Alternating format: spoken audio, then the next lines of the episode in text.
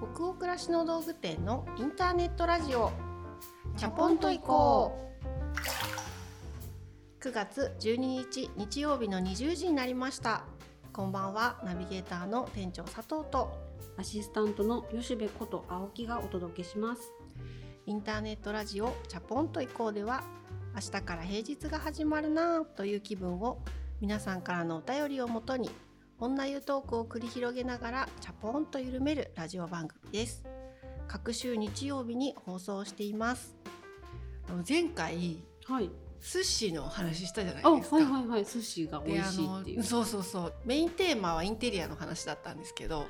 あの寿司の話楽しかったです、結構寿司に言及したお便りすごい多かったですよね。多かったですね。私もあの知り合いの人が聞いてくれてるんですけどこのチャポイコを。はいあの回あそこで爆笑して最後まで聞きたかったんだけど寿司のところが終わった時点で一回ラジオ止めてすぐあの回転寿司走っていきましたって。言われ寿司欲を満たさねばとすっごいウニ食べたくなっちゃったみたいで、うんうん。私もあのウニの話を連発してね。はい。で吉部さんがスーパーでウニ買ってお家でこうおつまみみたいな感じで食べるのいいよってうんうんうん。言ってくれてたじゃない、はい。今まであんまりウニを買って帰ろうって思ったことがなくて。うん。でもあの話聞いてあそっかそういうことも一つのちょっとした非日常だなとうんうん。思って、見たんですよ。ウニとかイクラのコーナーって。はい。あんまり私行かないんですけど、うんうんそれありましてかつ夕方遅くだったから半額セールやってて。そうなのよ。5時以降？そう。仕事終わり行くと？なんかか半額のシール貼ってあったの。やったーとや思いますよね。ったーと思って。だからもともと2,000円とかっていう感じだったんだけど、半額であ1,000円、うんうん。それでもなんかさちょっと刺身パックぐらいの値段なんだけど、ううんニを買いましてすごい美味しかったねやっぱ。美味しいよね 美味しいかよって感じなんですけど ただただ美味しかった家で食べてもウニはウニよねやっぱ。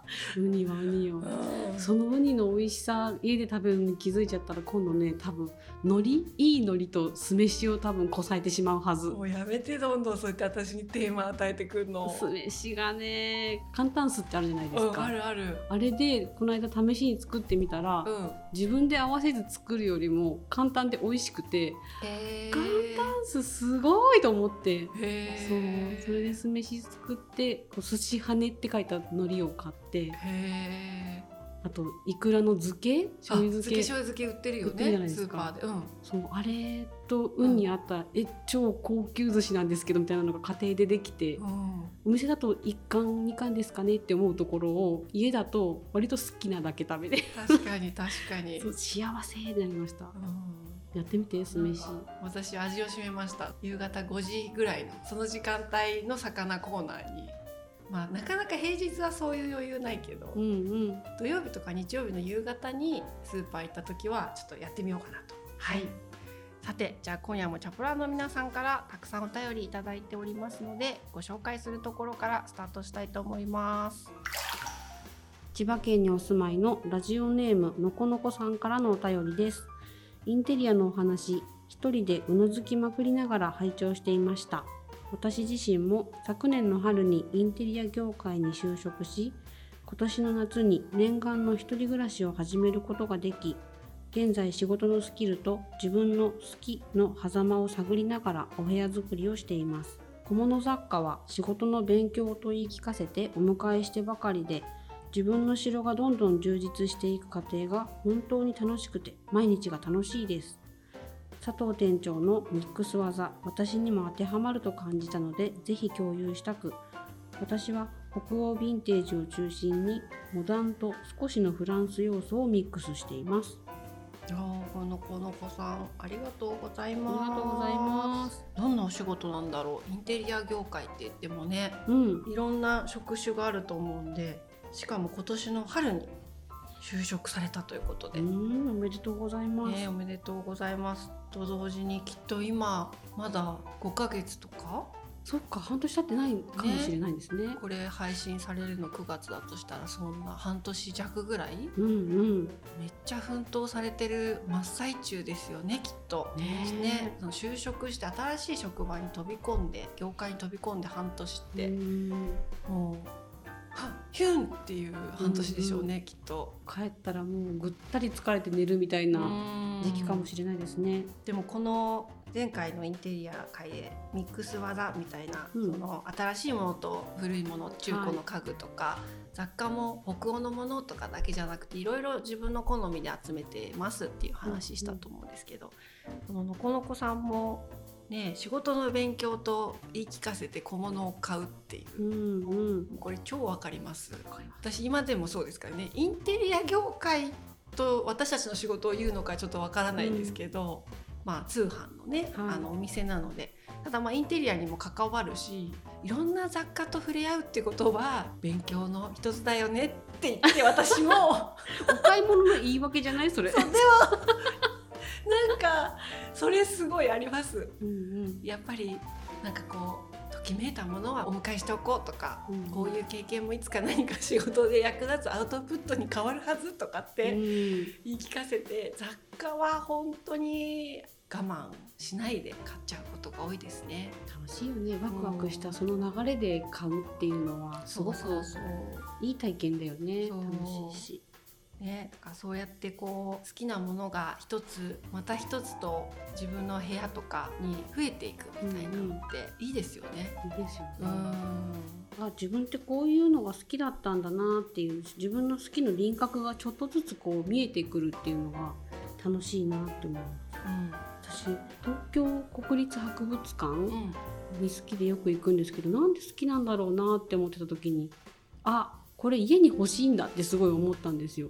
なんか、うんこう素焼きの埴輪が並ぶとこ見て、うん。うわこういうのが玄関に置いてある家に住みたいって思ったり、へなんだろうな中国の細かい刺繍が展示されてるところであこういうのを壁にかけたいって思ったり昔の古い本当に素朴だったり豪華だったりする焼き物を見てあこういうのを日常使いもいいけどリビングになんかポンと置いておきたいよなって思ったりわあ東博に住みたいってこう思いながら帰ってきたことがあってあ私ああいうのが好きなんだっていうのを知れたのがすごい楽しくてそれがねインテリアにも生きるといいなって今思ってます。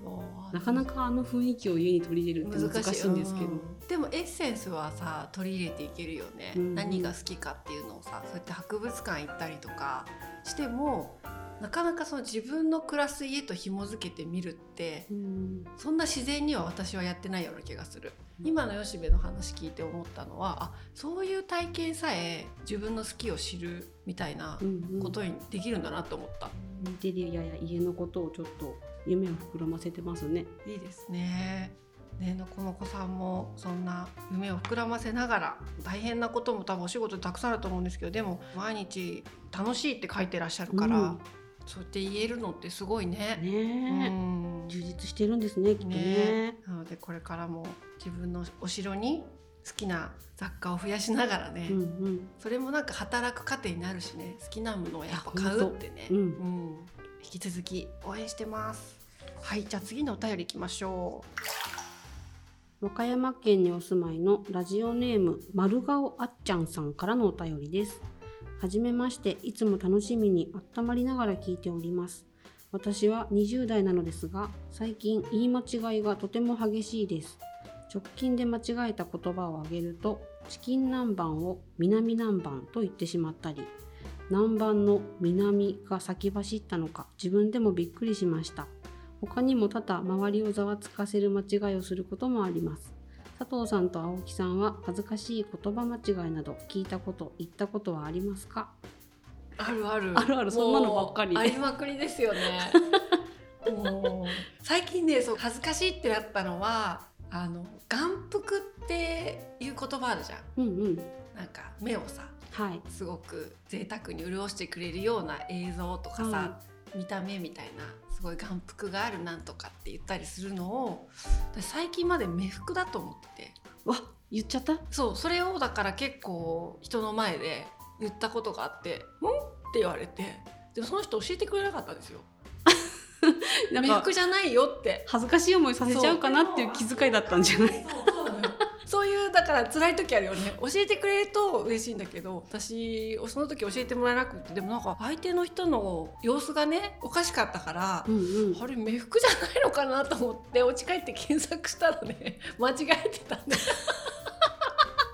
そうだから眼福45になってもそういうなんか読み間違いはすごい多くて、うん。あと分かってるんだけど言い間違えるっていうのでよくやるのは、うんあのほらいやこういうのってぜぜひひで判断しましょうとかっていうことあるじゃん。はいはいはいそのいろいろこうもう周りにうん流されず、うんその時の判断でうんぜぜひひで決めましょうとかっていうのが、ぜぜひひは分かってるんだけど自分が言うといつもぜがひひってなっちゃうのよ。もうぜがひひで判断しましょう。なんだそれっていう。それも周りの人にきょとんとされる。あれ？私今ぜがひひって言っちゃった？みたいな。何を言いたいかは組んでくれてそうなの。みんな黙ってくれてみんな黙っちゃうのね。だからやっぱり年を重ねてくると間違ってることを突っ込んでもらえなくなってくるじゃない。寂しいね。これ寂しいよね、うん。だからあの本人の注意と心がけであ今なんか違うこと言っちゃったのかなって感じ取る方を高めていかないと、うんうん。で自信持って是が非々って言ってるけどこの人大丈夫かなって。関係値がこう深まってくると「ちょっと」とかって笑ってくれるんですけどね。そうなんだよ。そのまだ微妙な突っ込んでいいかわからないくらいの関係性の時に、はい。でもやりがち、やりがちだね。うん。緊張感持って喋ってるしね。そうなのよ。そういうのは結構しょっちゅうありますよ。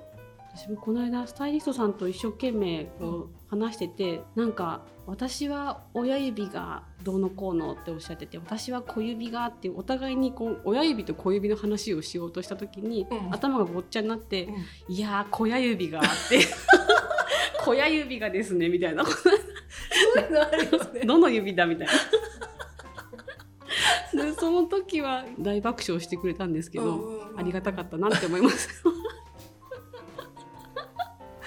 まあそういうだから何かがその時に合わさっちゃってなんか言い間違えちゃうっていうのはなんかすごいチャーミングに見えるっていうか、でみんな「え？とかって言ってその場が湧く、笑いに変えれるじゃん。でも私みたいに本当に間違ってる場合はななんとも言えない空気が現場に漂うんで、そうね、目服は言いづらいかもしれないね。そうそうそうそうもしかしてもしかしてかもしれない。かもしれないって思うんだけどえ？この人もしかしてってなるからしかもなんか今空気感的にはすごい緊迫してるとかうそうそう真面目なトーンだわってなるとと突っ込みづらいですよね。そうこれ突っ込みどころがある間違いは楽しくていいと思うんですけどね。確かにそうですね。うん大丈夫ですね南ナ。ンバーはね大丈夫ですよ本当に上には上がいると思って はいあの丸川わっちゃんさんご安心ください。店長がいっぱい晒してくれましたね。はい、お互い言い間違いながらちょっと致命的にならない程度にそうですね。そうですはいね。頑張っていきましょう。はい。はい、じゃあその他もたくさんのお便り本当にありがとうございました。お便りはすべてチャポイコスタッフ全員で楽しく拝見をしております。それでは本日のテーマとなるお便りに行きましょ長野県にお住まいのラジオネームまんまるトマトさんからのお便りです。私は理系大学生で実験中やデスクワーク中にいつも拝聴しています。私にとってチャポイコは癒しです。いつもありがとうございます。早速ですが質問です。私は好奇心が旺盛な方で気になること、やってみたいことは多々あるのですが、動き出すまでが遅いです。最近はついに恋人から本当はやりたくないんじゃないの？と言われ、実は本当はやりたくないんじゃないか？でも気になることは嘘ではないからなぁともやっとしてしまいました佐藤さんと吉部さんはやってみたいことがあったら初めにどうアプローチしますか？ご意見をお聞かせくださいううん。共感ポイントたくさんあるお便りですね。そうですねねまんまるトマトさんありがとうございます。好奇心旺盛で気になることやってみたいことがたくさんある。でも動き出すまではちょっと時間がかかっちゃうっていうところでうーん。つい最近その恋人から突っ込まれたっていうことなんですね。でもさ、ん。気になることをやってみたいことが多々あるっていう状況ってすごくない、いや私もまずこのお便り読んだ時同じこと思った、気になることをやりたいことってそんなにはあ私ないと思って、うんなんてときめきの少ない生活をしてるんだろうって思ったりして、うん。いいなーって思いました。ん。気になることがたくさんあって。本当ですよね。うん。私も気になることとかやってみたいこととかのなんかジャンルとか範囲が若い頃から広いタイプではないので、うんなんかいろいろやりたいことがある人のように見られがちなんですけど、うんはい。実際なんかそのジャンルの狭さはピカイチというか、うんうん。いろんなことに好奇心を持ったりなんか特に知的好奇心っていうんですかね。はい。いろんなことをもっと学びたいとかもっと深く知りたいとかっていうのはなんかこうそんなに自分はある方だっていう自覚がないので、うんなんか好きなことはすごい好きなんですよそれこそ暮らしのこととか。でもいろいろ旺盛で気になることがいっぱいあるっていうう羨ましいなって羨ましい。まずそこを思っねてしまいましたよね。本当に素晴らしいことだなっていいことだなって思います。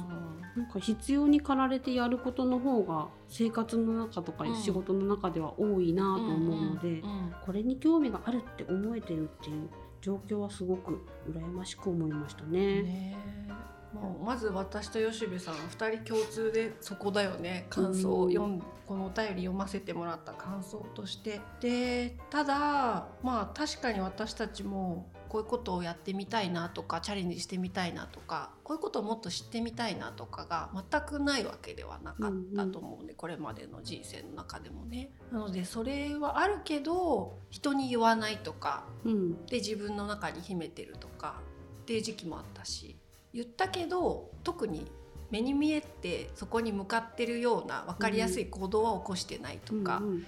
そういうのってすごく数えられないぐらいあった体験だなと思うので。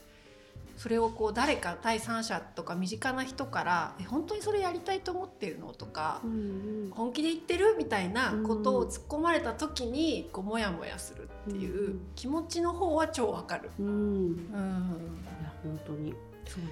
どうアプローチしますかとか何かあった時ってどう考えてきましたかね？なんかねそうあ新しくやってみたいなって何か思う時って例えばすごいいい歌聴いちゃってこんな風に気持ちよく思うように歌えたら気持ちいいだろうないいなあ歌でも習ってみるかボイストレーニングとかいいなって思うんですけど興味を持つとそれを生活に組み込むためには時間が必要なんですよね。このそのための時間を確保しなきゃいけないってなると、うん。そこにまずすごいハードルを感じてやりたくはあるけどなんか習い事がいっぱい増えるようなもんじゃないですか。確かに、そう生活を同時並行で動かしつつ仕事にも行きつつかつ新しい習い事をこう自分の中に増やす学びの時間を増やすっていうのは、うん。楽しいようですごくチャレンジでもあるというか、でその負荷が高そうだなって思うとちょっと今じゃないかもみたいな感じで満を持しちゃうとかありますね。うん。あるある。私もなんかあの特にコロナ禍になってから、うん。やっぱりこう体を動かすみたいな量が圧倒的に減ってるし、うん前もどこかの回で話したと思うんですけどウォーキングとか夜やってたジョギングとかもなんかやめちゃったから、ピラティスとかすごいやりたいなって、ずっと思ってたりとか、うんうん。家族にも「いやピラティス行きたいんだよね」みたいな話してて、全くリサーチも始めてないからね。私リサーチするとこまでは行ったんですよ。でもここに通うための時間がみたいな 固定されると辛いみたいなのがあってでもなんか例えばそれがこの状況がもう少し落ち着いてって、まあ、子供ももうちょっと成長して自由になる時間増えてとかってなって、まあ、4年後とかうんにピラティス始めてる可能性もあるなとも思うのでうんうんなんかずっと自分の中でそれを持ってる。はいはい。なんか時間ができたらやってみたいなって思うことがたくさんは私もないんですけど、うん。でもポツポツあるってなんかいいことだなって思ってて、うんうん。もうちょっと先に人生を進めたらこういうことが待ってるかもしれないってこう想像するっていうのはなんか糧になるじゃないですか、うん。ささやかにでも。そうだね。私もなんか置いてけぼりになってるなやりたいことがって思うこともあるんですけど、うん。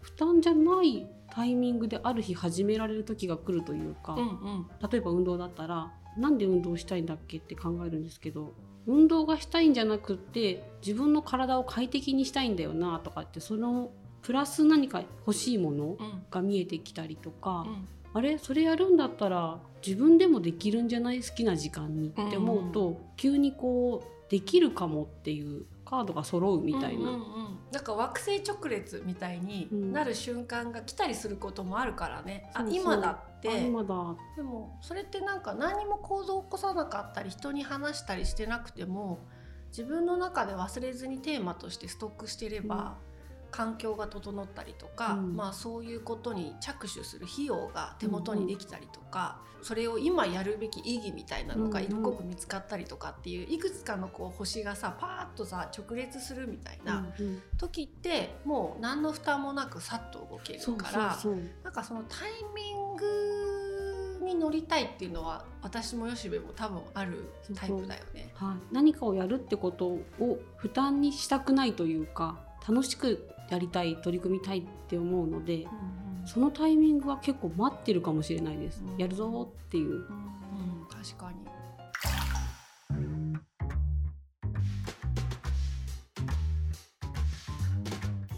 私もなんか今話しててすごい湧き上がってきたんだけどそう最近あの一緒に会社をやっている、まあ、代表の兄とうん。スタッフと4人ぐらいで雑談する機会があってでそこでなんかあんまりこう会社の中でここから半年の目標とかうんうんなんかそういう目標っていう言葉ってなんか難しいよねっていう話が出て、なんかやりたいこととか着手してみたいことっていうのをいつか果たしたい夢とか目標っていう単語に置き換えちゃうと、うん夢って言っちゃうとその結果論ってもう叶う叶わないじゃん。うんうん夢が叶うか叶わないか。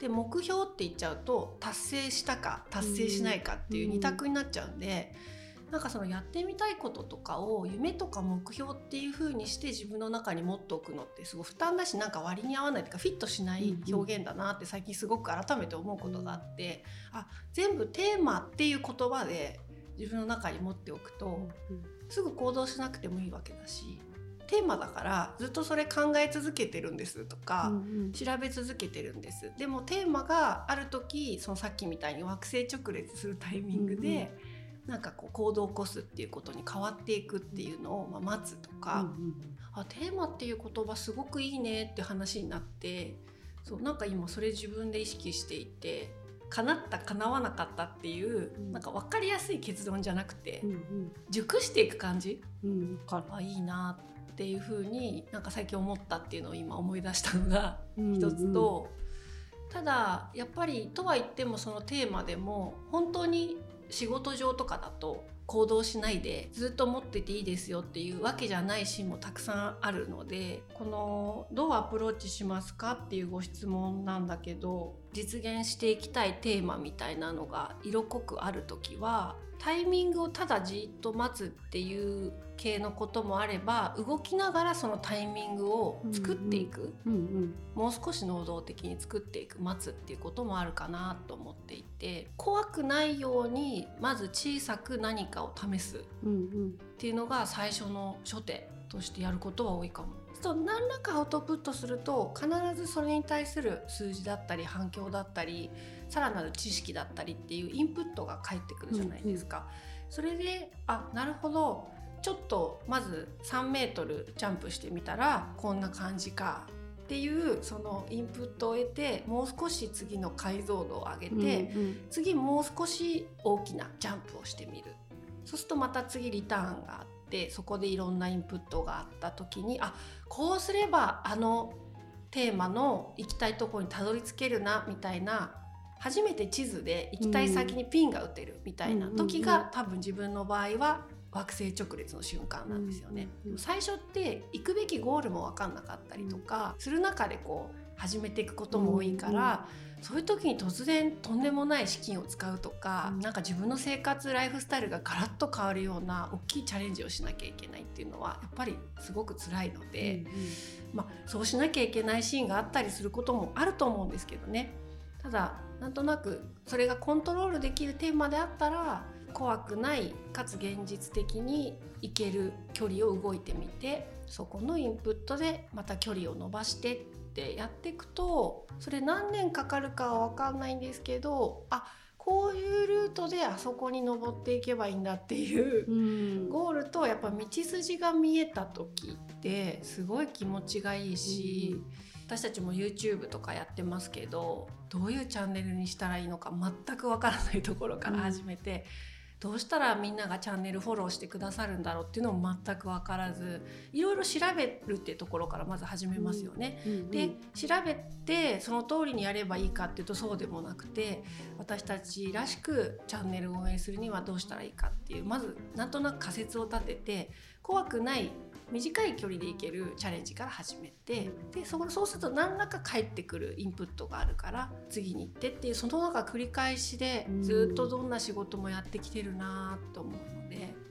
やっぱり一つは目標とか夢っていうふうに大きく捉えすぎないで持つっていうことともう一つはといってもずっと動かないでいいってわけでもないシーンもあるから、動く時はやっぱりそういうことを意識してっていう整理して考えてみると二軸かななんて思いました。うんうん。なるほどね、うん。我々はそうかもしれないね、うん。人によってはもう動き出しちゃった方がそれから学習しちゃった方がっていう方もタイプがいるんでしょうね。そうですね。今置かれてる立場とか、環境とか、まあ、あとはその人自身のパーソナリティとかもすごく関係することだと思うんですよね。うんうんやっぱり突然ドラスティックなチャレンジをするっていうことも一方ですごくいいことだったりすると思うし、だからなんかそれが向いてる人とはい。私はあんまり多分そういうのが自分には向いてないタイプだから、今みたいなことになってるんですけど、その大胆さっていうのがもしかしたらさ私たちも生きていった先にうん。もっと年を重ねたら出る可能性もあるんだよね。そうですね。例えば今とは違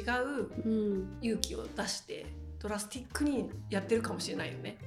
確かにね、うん。急に何かにインスピレーションを得てね。そうそうそう。吉部さんがね埴輪を焼き始めたりするかそうもしれない吉部さんが 本当埴輪作家になってる可能性もあるし 何をしてるかわからないですよね、うん。サンドイッチ屋を開いてるかもしれない、そうね。わかんないね。うん、でも興味があることはずっと胸に置いときたいなって思いますね。ね。はい。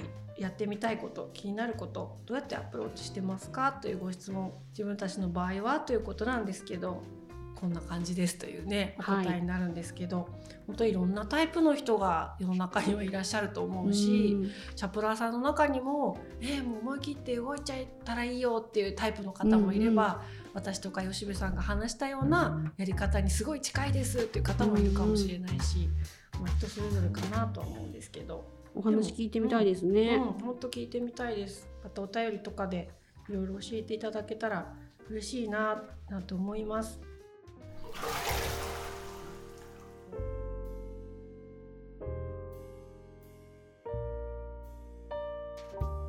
今夜のインターネットラジオチャポンと移行はここまでです。皆さんお湯加減はいかがでしたでしょうか？今日は吉部さんはい温度何度でしたでしょうか？はいはい。はい今日はなんか印象ねうん。43度43度はいありがとうございます皆さんの気分が今日も少しでも緩まると嬉しいです番組は北欧暮らしの道具店のサイト上やアプリに加えて YouTube や Spotify など合計7カ所で配信をしております。ぜひご自分のライフスタイルにフィットしたプラットフォームでお楽しみください。引き続きお便りも募集中です。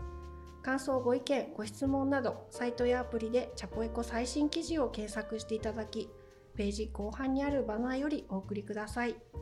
Spotify などの場合は説明欄のリンクからお便りフォームに飛ぶことができます全国のチャパラーの皆さんお便りお待ちしてます次回のチャポンと移行はえー9月26日日曜日の夜20時を予定しておりますそれでは明日からもチャポンと緩やかにそして熱くいきましょうナビゲーターの店長佐藤とアシスタントの吉部こと青木がお届けしました。